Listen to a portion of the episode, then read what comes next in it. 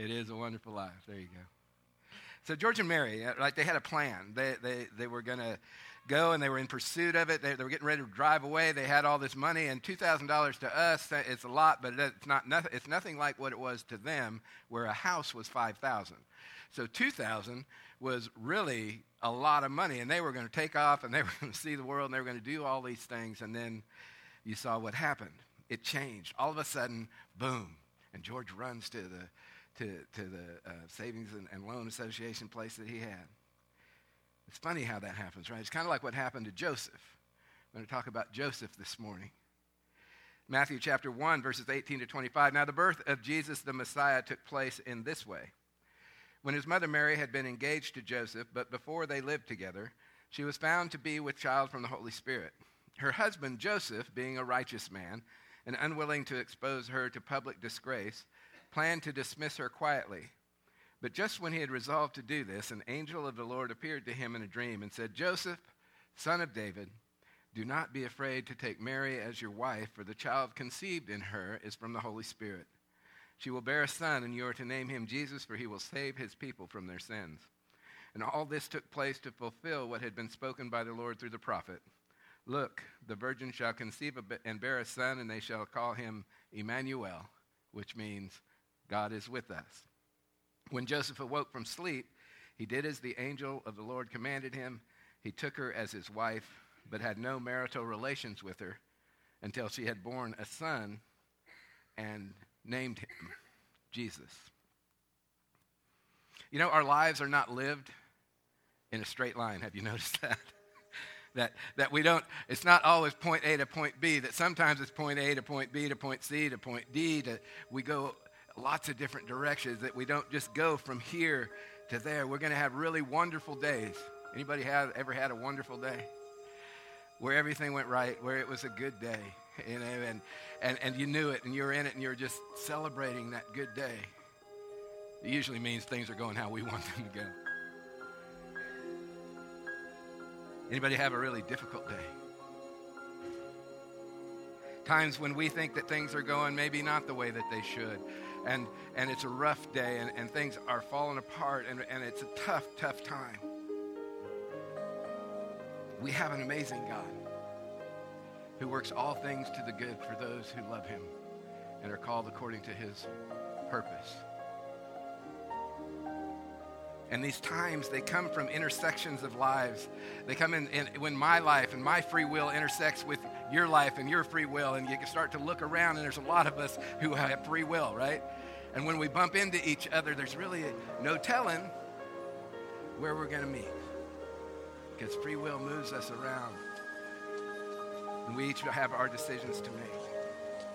But I also believe that in all of those places, every single one of those places, God's grace is.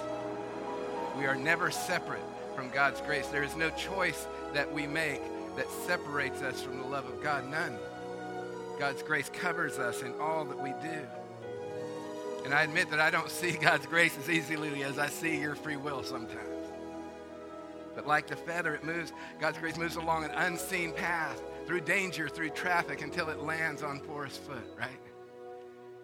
And he reaches down and he picks it up. And you know what he does with it? He, he has a book. Anybody remember what the book is? Curious George. And he takes the feather and he puts it in the book. And he closes the book so that he can save it for later. It's a temporary, safe place. But I guarantee you this that that feather will find wind again. It is the way of life, it is what happens. Look at Joseph in our passage. He's engaged to a woman he's to marry, and that means something a little bit different than it does for us today. In the time that Joseph and Mary lived, when two people became engaged to be married, at that point of their engagement, they entered into a legal contract that, for all practical purposes, was no different from the contract they would have when they actually got married. It was binding. And they were in this engagement, which is usually about a year in length, and they discovered that Mary was pregnant. The one thing that Joseph knew was that he was not the father. And back in that day, that was different too, because today, you know, you might uh, divorce, or you might work it out if someone's unfaithful. But in Mary and Joseph's day, he could have had her killed for an act of adultery. He could have had her stoned to death. Could have at least had her punished in a very public way. That was the way things were done. It was his right to do. But we know that he was a good man because Scripture tells us that. We also know because of his actions and what he actually did. He decided that he would just quietly leave her.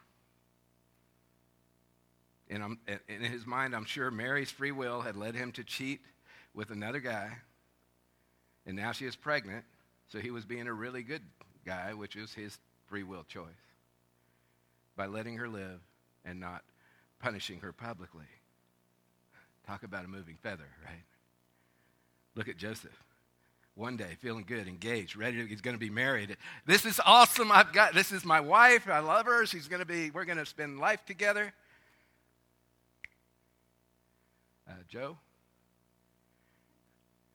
What if she called him Joe? Joe? Joseph? Boo boo. Boo boo.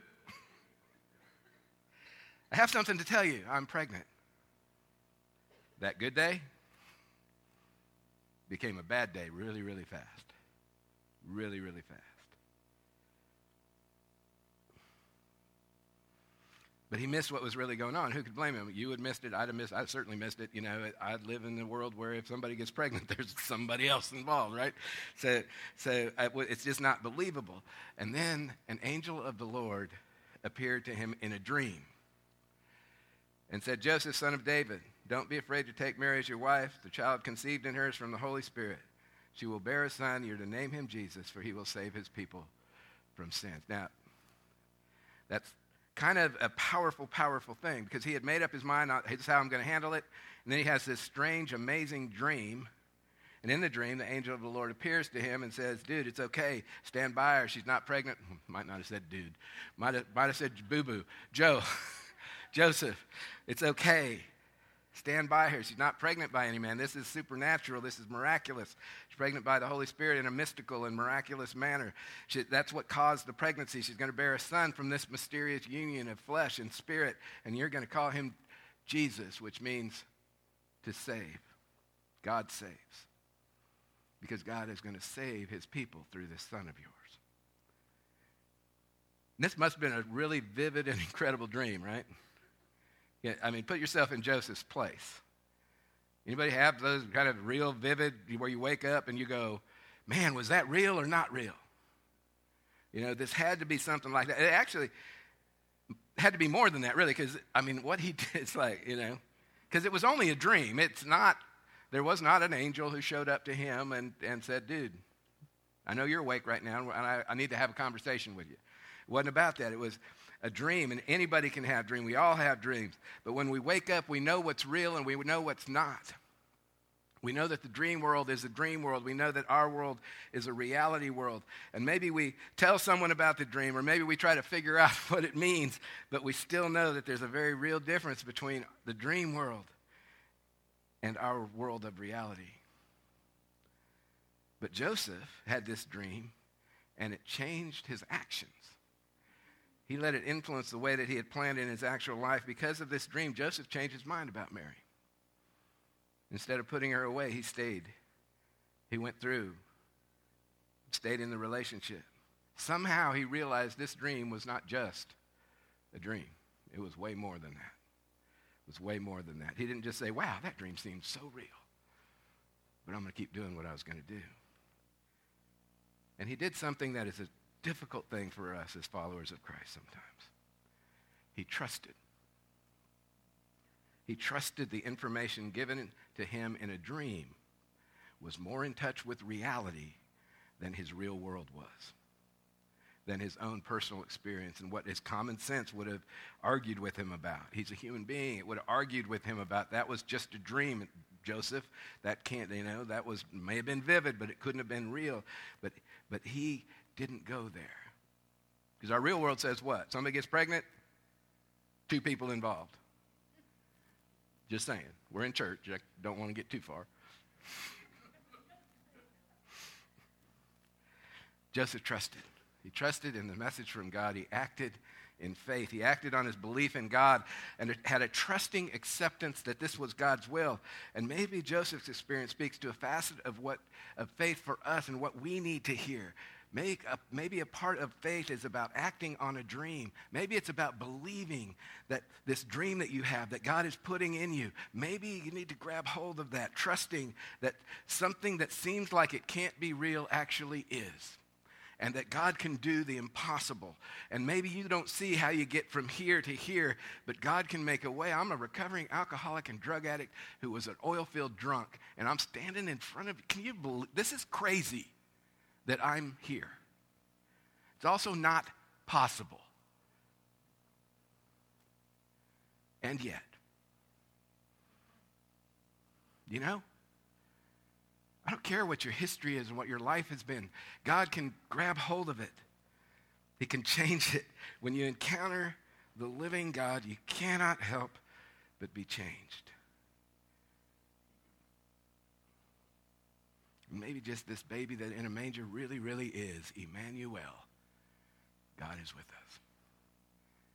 God is with us. God is with you. God is with me. And I go through stuff and you go through stuff and we hang on. Some days we barely hang on, but we hang on.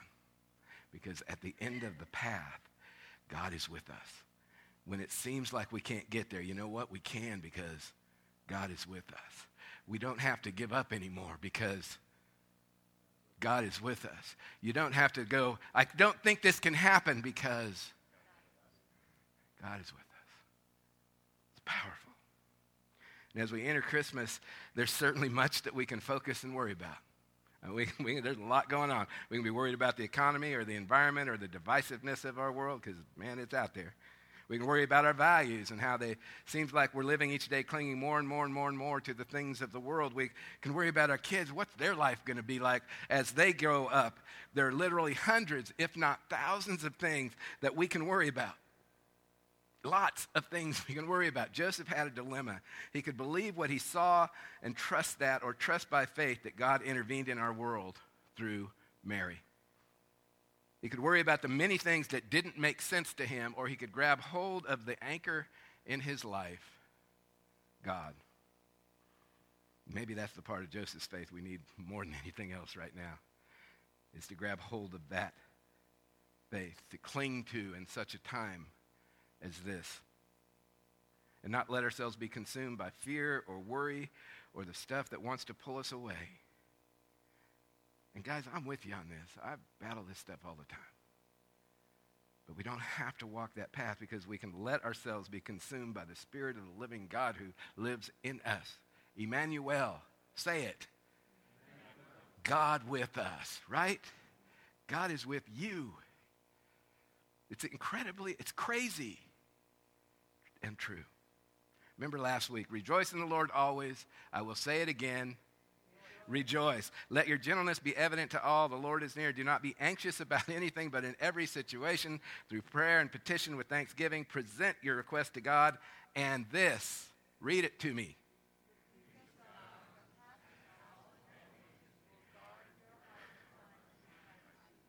Rejoice. I say again, rejoice. Because this is what happens when we let go of all the fear and all the stuff and we go to God and we look for what's right and we look for what's good because it's there and we find it. And then it's like this peace that passes all understanding can, can wash us. When we trust in God enough to take every situation to Him. And I, you know, I've said this before. I love that Jesus is my Savior. I struggle that Jesus is my Lord. I love that He saved me. I don't like giving him every aspect of my life. Some of that stuff I like to keep, you know. Just saying.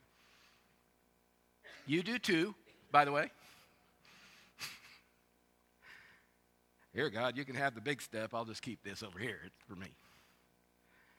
But it's hard to, to let him be Lord. But if we take every situation, then we can find this peace that passes understanding. And I believe deep in my heart that as disciples of Jesus Christ, you know the ones that he's going to use to transform this world of ours? Us. Did you know that he transformed? At, there are billions and billions of Christians, right? Since the beginning of Christianity, I couldn't even tell you how many people have, have followed Christ. How many did it start with? 12.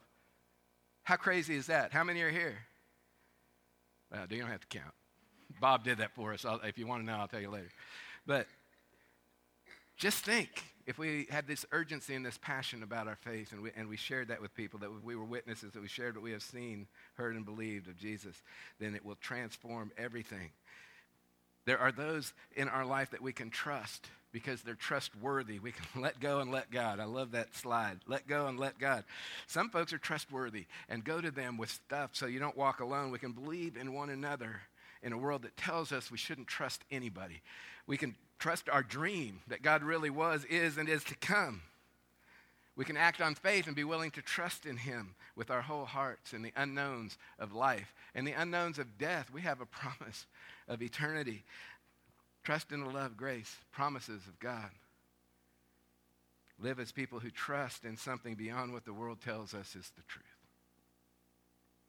Trust that a child who was born under difficult circumstances in a stable in Bethlehem all those years ago really is Jesus the Christ, the one who was born to save us. And trust is not always easy because it requires a level of vulnerability that none of us like. Because when we do that, we open ourselves up to the possibility of pain. But when trust, when we trust that God has a plan for the good, that there are those in our lives who we can trust and find them, that the body of Christ in action is powerful, healing, loving, and encouraging. We belong to one another, is how Paul put it. That's when lives change. I want to close this morning. Uh, uh, you know, hopefully you picked up a feather. There's a bunch in the back, if you didn't. The purpose of that is to be a reminder. The breath of God is blowing in our lives. The breath of God is blowing in your life and blowing in my life. The winds of the Spirit. And He's with you in the ups and the downs. And when you look or hold that simple feather, let it be a reminder you are not alone. You are not alone. For God is with you always, even to the end of the age. It's a wonderful life. Trust it.